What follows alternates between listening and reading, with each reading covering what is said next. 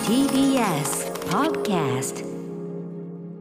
はいということで月曜日になりました熊崎さんよろしくお願いします歌村さん、今週もよろしくお願いします。番組的には10月に入って一発目ということになるんですかねそういうことになりましたはいということでいかがお過ごしですか熊崎さんぼちぼち、あの、忙 しく、仕事をして、ねえやらせていただいておりまそうす。なんあでりすよがたい限りでございます。そんな中ですね、絶好調熊崎さんにこんなメール引き続き ので、絶好ま調あ、ちょもうこの話題は今日で終わりにしますけどももうもうもうええええはい長野県麦猫さんからいただきましたあありがとうございますこれですね先週いただいていたんですが、はい昨夜の放送を聞いて大変感激しておりましたからので先週の火曜に届いたんですかねそういうことですかねええ先週月曜日のオープニングで月曜日のみ熊崎さんが「こんばんは」を一緒に言わないことに胸を痛めていたというねええ投稿をいただきましたと、ええで、まあ、結局言いました,、一緒に言いましたでそう言ったら結局思いのほかバシッと合いましたねハマりました。ハマりました熊崎さんの気合の入った、はいこんばんはしっかりと受け止めさせていただきまあしりたがとうございます。歌丸さんとのぴったり合った言葉に感無量、うんうん一緒に拍手して涙ぐみましたうわこれで安心して聞くことに専念できます本当にありがとうございました逆に言えば本当にノイズになっていたということなんでねー。いや、本当にね、麦猫さんんの感情を揺さぶるね、ことができて、私 もありがたい限りです。適当なこと言ってんな本当にねえあじゃあ今日はちょっと一つこの直をよろしくお願いいたします、はあの週末は割とこうなんていうんですかねスポーツ関連とかあそうですねはいあの大きいニュース悲しいニュースも含めてですがね、はいありましたんでそんなあたり熊崎さんを交えてお話し始めたいと思いますアフターシックスジャンクション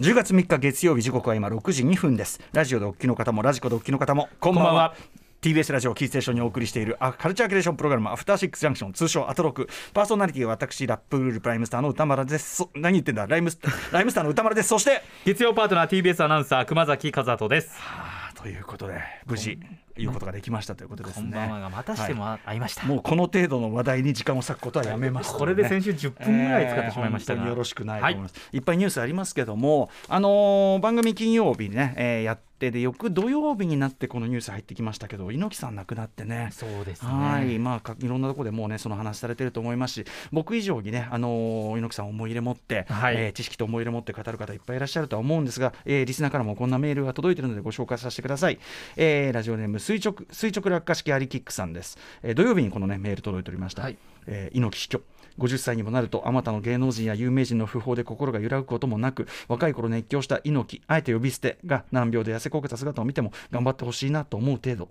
それなのになんでだろう今朝ニュースで訃報した途端涙が溢れて止まらない、えー心のどっかで猪木は死なないと思ってしまっていたのかも最近あった大きな、ね、お葬式なんかよりもっと盛大に送り出してあげてほしいしその資格があると思うまあ言ったなこれから仕事なのにまた涙が止まらない以上取り留めのないメールでも申し訳ありませんねえでもあの気持ちわかる気がしますよそういう方もね、非常に多いとあ思のいます。ずっと言ってくださる感じがしたというのもそうだしなんかこ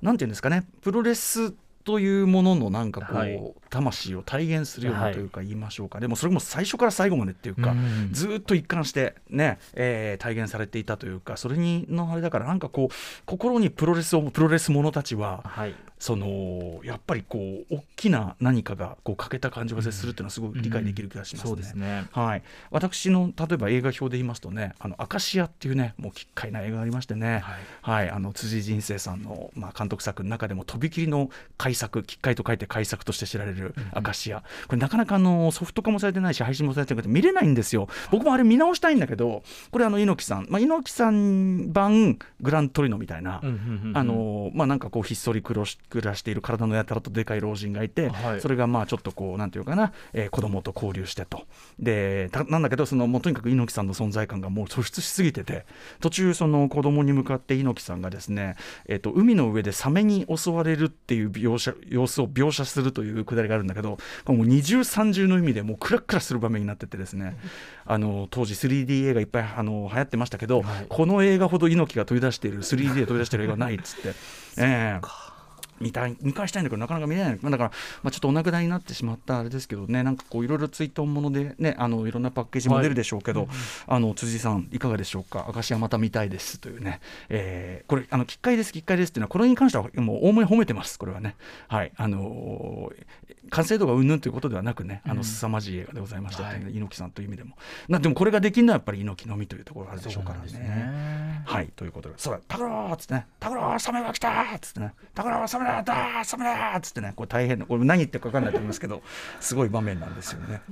はい、うんなのが、まあ、まずありました、プロレス方面では。まあ一番そうですねはい大きなうんあとね、えっと、まあ、世の中いろいろあとあの、例えばね、ジャパンゲームですかね。あバスケットボバールスケットはい NBA が来て、ねえあのーなんか報道見てもよその見に来てた芸能人がどうだこうだみたいな、ビッグだねうん、いやでもそれビッグだけどそのビッグなのそこじゃねえからみたいな八。村のカリーとかもすごそいうもうステファ NBA ンカ的リーがな、うんう大スターがね、うんてねえーまあ、大盛り上がりしましたよそうとですか、ねあとはその世界レベルでいうとこれ熊崎さん関係でいうとど,、はいどれにしましょうかいど、ね、結構熊崎君に何か語ってもらおうと思ってたの、結構その週末のスポーツの動きが多くてまああの競馬さで。いうとそれこそ凱旋門賞はいですよねちょいちょい話題にしてましたけどね。はいあの私、昨日で言うとあの日本の G1 のスプリンターズステークスっていうのをですね、午後3時過ぎぐらいに実況を、爆笑問題の日曜サンデーの中でしまして、このお疲れ凱様です旋門賞ありがとうございます、うんは夜ですね、うん、これ要するに改めてやちったょっとんです知けれどもらない方に説明するならば、あのフランスの競馬の、まあ、最高峰のレース世界的に見てももう最高峰のレースでもう全ホースマンの夢と言えるような凱旋門賞というもううん超ビッグレースがあるんですよね。で日本馬は毎年のように、まあ、日本で強い実績を残した馬たちがフランスに行って参戦をしていくんですけれども、日本では例えばあの最近で言うとまあディープインパクトとかオルフェーブルとか、もう最強の馬たちが挑んでいってなかなか勝てそうで優勝てない。優勝までいかない最高でどんぐらいまでい2った着まではオル二着まで最近のそれこそオルフェーブルとかあー行ったりしてるんですけ2れど着はも盛り上がったでしょうねでももねう最後の最後で抜かれてしまうとかってあったんですけれどもやっぱりいろいろね条件が違うということもあるけども、日本の競馬とでね昨日もそれこそあの歌丸さんがあのあれは POG 特集でですね、うんうん去年のあの競馬特集あでの澤田記者まが、あ仮想馬馬主はい的な遊びですね、はいで今年行の事ダービー馬はどれだみたいなこう遊びの中でタイトルホルダーという選ば私が選んだですね、はいこんなとこまで来たんですタイトルそホうル今ダもうー日本でナンバーワンと言われる馬でもう俺エゾダイモンとい日いさ本の総大賞と呼ばれエるゾダイモンという俺結構見る目ね結構ありますねマジで、はいなんて言ってるとねでも歌丸さんが あれなんて言ってると10年後選んだあの時点でははい正直別に他の馬に比べてうんうん抜けた レベルではなかったそうのそうでですね俺見た目で選んだもん1年ちょっとでそこからもう一気にもう日本のトップまで上り詰めたっていう馬がいやーて嬉しい我がことのように嬉しいですね昨日の凱旋門賞もその馬が出てたの逃ねげタイトルてホルダーとか出て逃げたんだけど最後ちょっと失速して11着ただ見せ場は見せたと。うんあったということそうでかあとはそうかドーデュースっていう馬が、まあ、今年あドのーデュ日ースも本ダービーを制した馬なんですけれどうんうんはいもはいはいまあその馬も最後、まあ、失速でなかなかうまいレースにならなかったこりれとだからさ単純比較もできないけどねその日本のそのそうですあれとさいやもう競馬と違うかまらたいわゆる馬場がもう全く違う、日本の馬場はどちらかというと高速馬場で、うんとにかくタイムを出すんだったら日本の馬は切れ味があって強いんですけれども、うんうんフランスの馬場ってどちらかというと重い重い馬場というかもう力とかスタミナパワーとかそっちの方が大事になってくるので、あの結構例えで F1 とオフロードコースを走るぐらい違うみたいな。全然違うじゃんね日したらね本の馬場はどちらかというと F1 F1 スピード重視、うでん海外の馬場はそういう不正地を走るような能力が求められるって言われていて、 F1 車でそんなとこ走ったら普通に止まるだけだかからなねりこう大げさな表現ではあるんですけれども、うんうんまあまあでもそううんそういうことを言われていて、なかなか、しかも昨日雨が向こう降っていて、フなラるほンスどなるほどじゃあ余計重いわそうなんですよ、うんだからなかなかそのね、日本の馬たちがその持ち味を出すのは難しい環境下だったとなるほどいねうことで、まあでもある種の夢としてこれはそうですね、まあ、来年以降も毎挑戦していくという年、日ことですもんね本馬がおそらく出て挑戦をして、いつかとはいはいいうところですけそれんども、な話があったりとか、うんはいあとなんかプロ野球あ結そう構プガロッチ野球ョンもガッチョンに盛り上がったといあのう。パ・リーグが、うん昨日、まあ、6チーム全部最終戦だったんですよ、うんあの今シそうだ季節だなーズンの143試合あるうちの143試合が、試合、うんまさに最後でで最後まで優勝が決まってなかった、うんその中で迎えた143試合目ではい、で昨日の試合が始まる前に1位がソフトバンクホークス、うん、で2位がオリックス・バファローズはい、この2チームでどちらかが優勝という状況で、はい。で圧倒的に1位のソフトバンクがず、ーっとソフトバンクが勝ってた、ねはい、有利で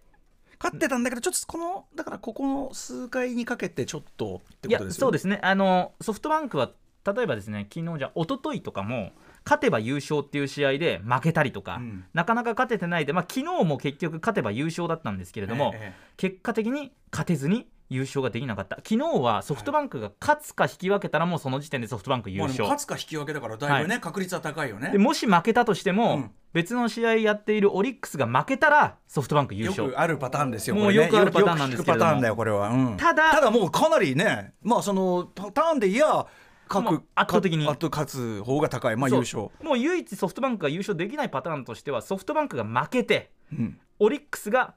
勝つ勝った場合うんだったんですけれども昨日はそういうパターンになって特にでもあのそのなんだペこのペナントレース後半はちょっと流れがね、きっとねそうですねソフトバンクもちょっと勝てなく勝てなかったん続でい逆にてオリックスはオ良リックくスなっがてき続たりいとてかきてというこのだからそのん勢いの差はあるでしょうから、ね、そうですねだからもうファンたちは例えばソフトバンクファンも自分たちの試合千葉でやってたロッテ戦を見ながらも、仙台でやっていた楽天とオリックスの試合もこもっちちろをんこっちをなんかで聞きながらみたいな、そうね、両よ方くあるパターンだけど2画面にして楽しんだりとあかーそういう人が非常に多かったいかやーなとでもこれはさやっぱさ追う側は絶対強いじゃんもうなん追っかた方がプレッシャーはないですかだらってねと取れりゃもう圧倒儲的けにそもうんみたなんいでなすよことだからはいさ、うんでしかも昨日はソフトバンクの方は先制して逆転負けだったんですよあーオリックスの方は先制されて逆転勝ちだったんですよあーじゃあじゃあもうだから感情的にファンたちは最初よしいけるいけるいけるってソフトバンクファンは思っててうわーみたいなもう感だかじらあのなんていうかなご褒美がさ、はいこもうここまでさなんそうかでもすうここまでさもう目の前に迫っこていこてまでがあもうあー届かないあーまあ届かないねあ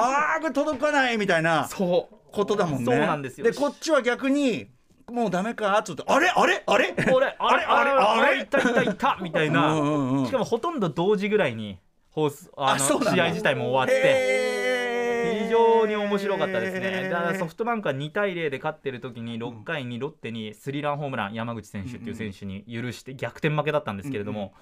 その打たれたピッチャーがですねもう最後大号泣で自分じゃ立てなくてっていう、あーちょっとかわいそうねそうそういうこともあるねもう打たれこういうのあるんですよ打た打たれることなんかそれはさだってさ143試合あってさ打たれることなんか当然いくらでもあって当もち然ろなんのだにから打たれない選手なんて絶対いないんですよそうなのによりによってこの143試合目このここそうしかも先発したピッチャー坂東投手っていうのが5回無失点で、うんうんうんもう完璧なピッチングして2対0で勝ってあとはもうリリーフ陣に託すってなって6回に上がった泉投手っていうピ泉さッんチャーがスリーランホームラン浴びて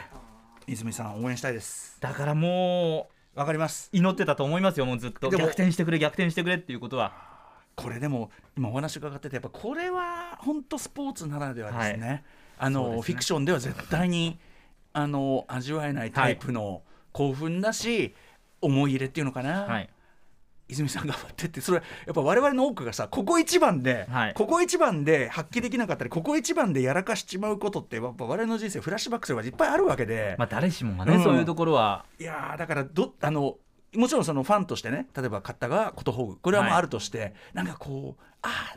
ーあーなんか あのこうやって背中にこう手を当ててあげたいみたいな。だからもう周りのあねるよね仲間たちがこう肩担いでというかだよね慰めながらだよねファンに挨拶したりとかっていうシーンもねうーんありましたしドラマチックでしたねこれのはね。最後あそう143試合目までわからないってあいうそねうまあ、セ・リーグももう結構もう大接戦だったんですけども、うんうんうんうんそうですえセリーねグは今どうなったのセ・リーグはもうヤクルトが優勝しヤてクルト d あそう n そう a が2位でそう阪神3位争いがもうさあのギリギリまで分からなかったんですけどあのすみま阪せんも神のすごい雑な言い方あの若いあのめちゃくちゃ村上宗村隆上がが今日それこそ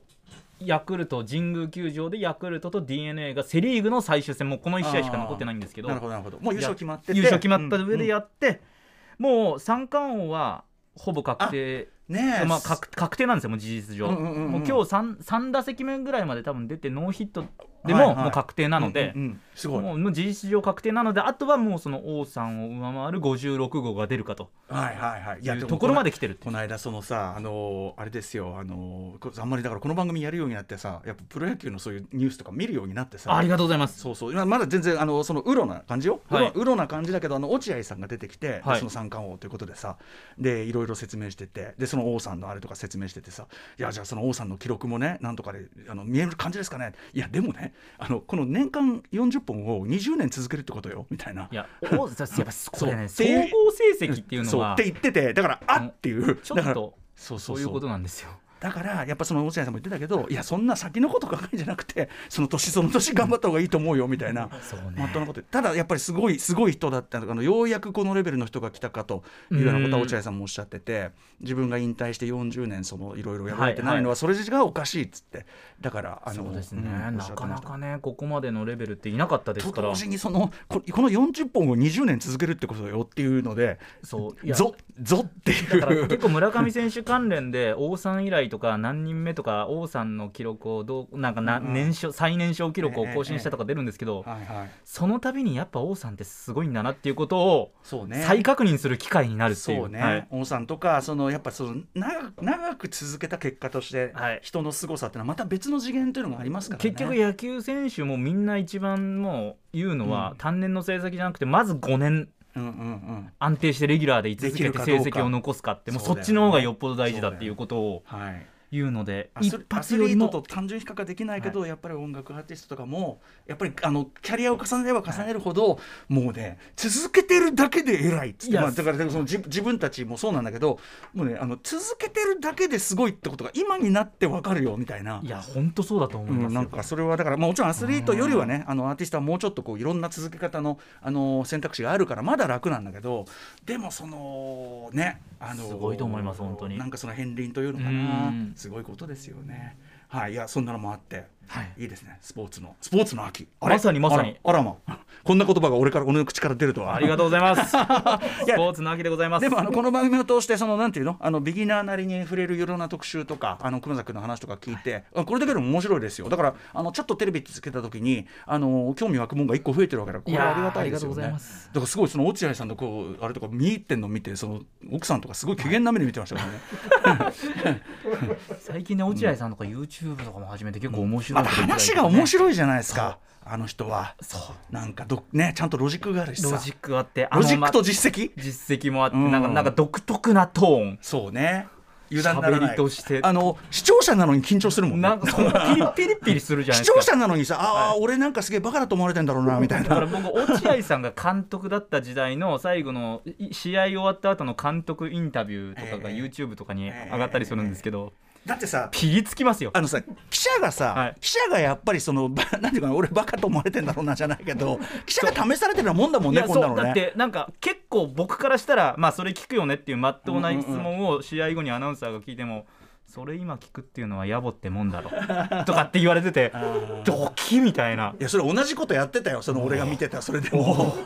この時もうもうなんかその質問に対して、まあ、当然こういうある種の形式として聞いてる部分もある、はいねそのいやそのお王さんと比べてどうですかね、そういうのももうなんかこう っていうこうもうね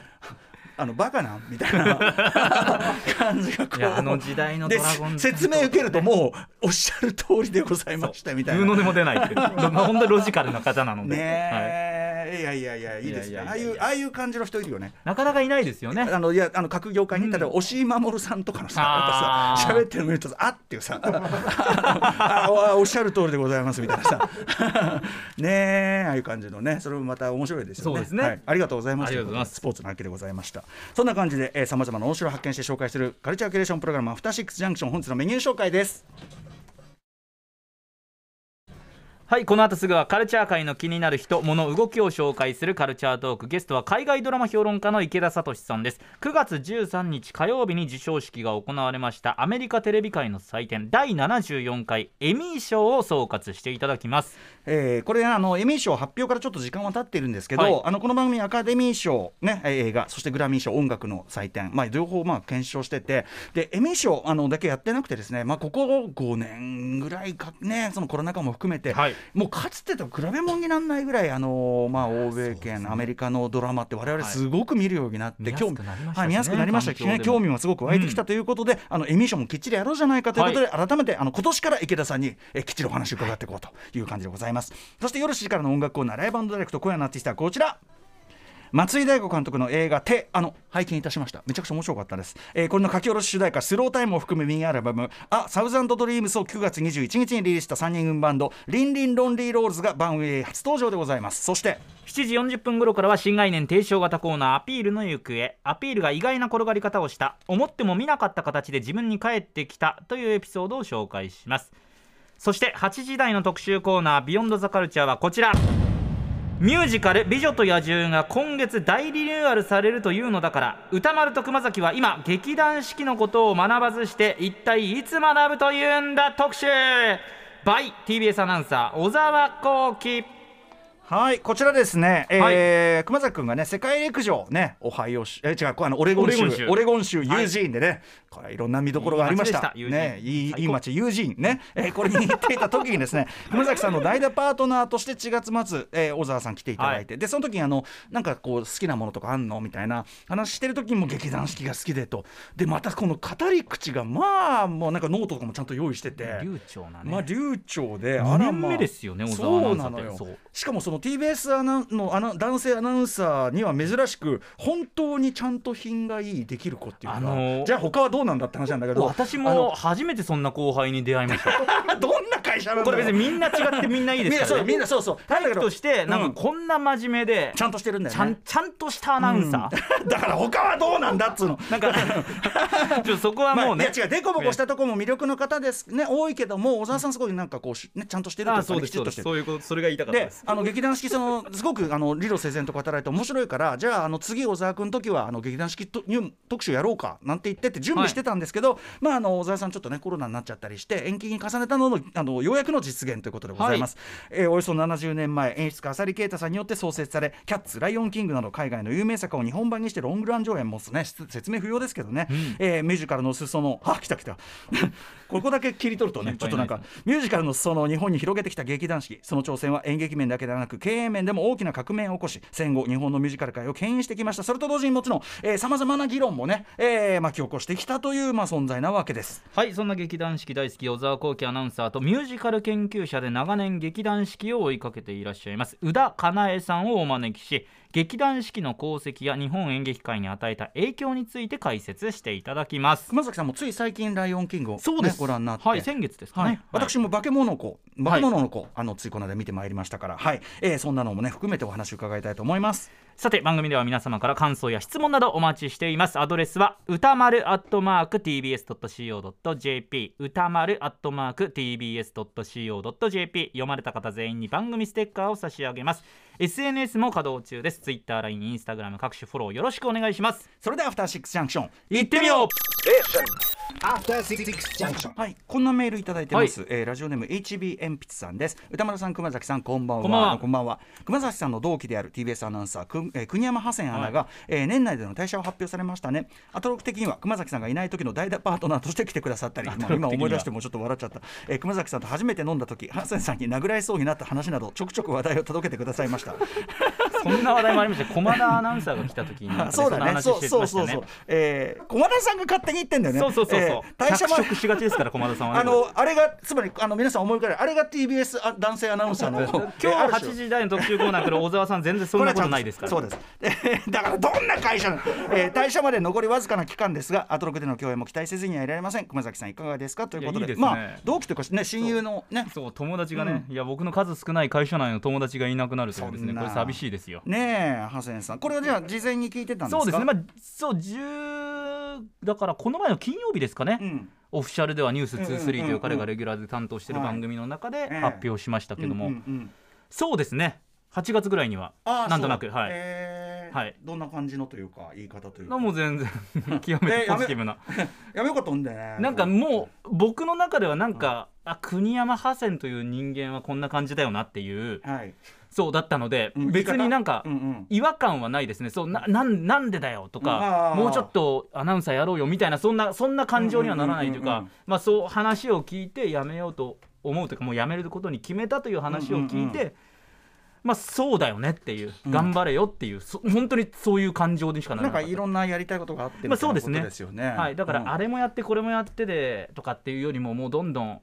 どんどん次に進んでいきたいというタイプの人間なので。あー、はいなるほどね。それこそね、あの宇垣さんとかもさ、一ところにとどまってらんないなんて言そってましたけうど、だからなんかこう今まで自分が頑張ってた番組をやめるのもったいないとかじゃなくて、うんうんうんもうそれやめてもいいから次新しいことをやりたいっていうのは社会人10年間でずっとそうだったのでらしいわけだ。もう国山派遣らしいですねご活躍をお祈りしてます。